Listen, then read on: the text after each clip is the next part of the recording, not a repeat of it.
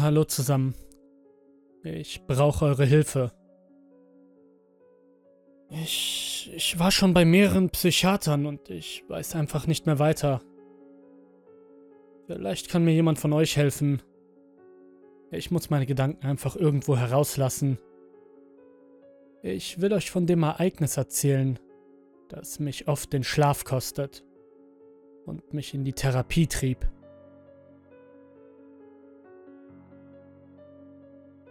Vor zehn Jahren feierte ich mit meinen Freunden. Wir haben einen alten Anhänger gemietet. Wir betranken uns und lachten über alles, was wir sahen und um uns herum geschah. Insgesamt waren es, ich glaube, so ungefähr 25 Leute. Einer aus unserer alten Klasse sagte, dass er in den Wald gehen würde, um sein Geschäft zu machen. Natürlich hielt ihn niemand auf. Zehn Minuten später hörten die anderen und ich einen Schrei. Und dann mehrere Hilferufe. Helft mir!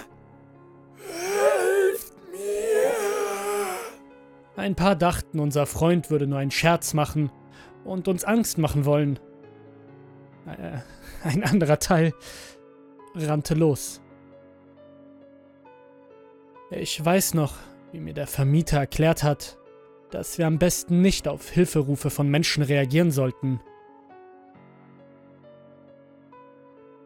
Es. Es. Es war meine Schuld.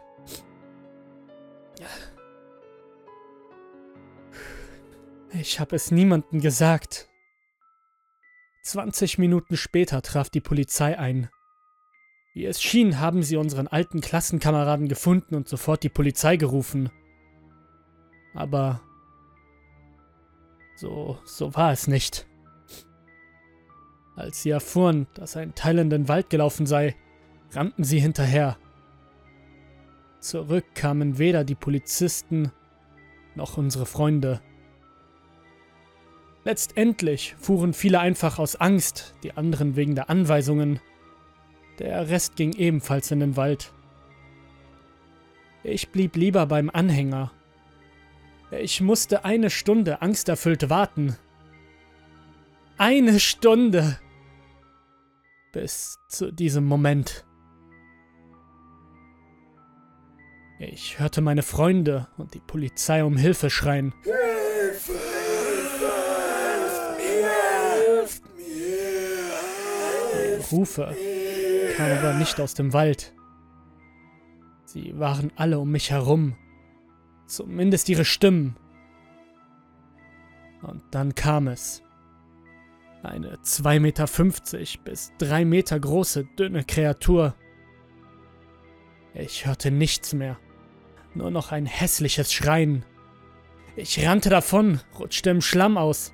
Noch einmal und wieder und immer wieder. Ich kletterte in den Wohnanhänger. Das Wesen wollte hinterher und ebenfalls in den Karawan.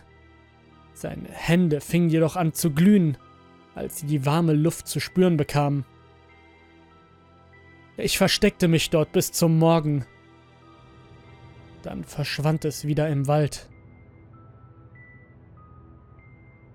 Suchhunde konnten Spuren finden, aber keine Leichen.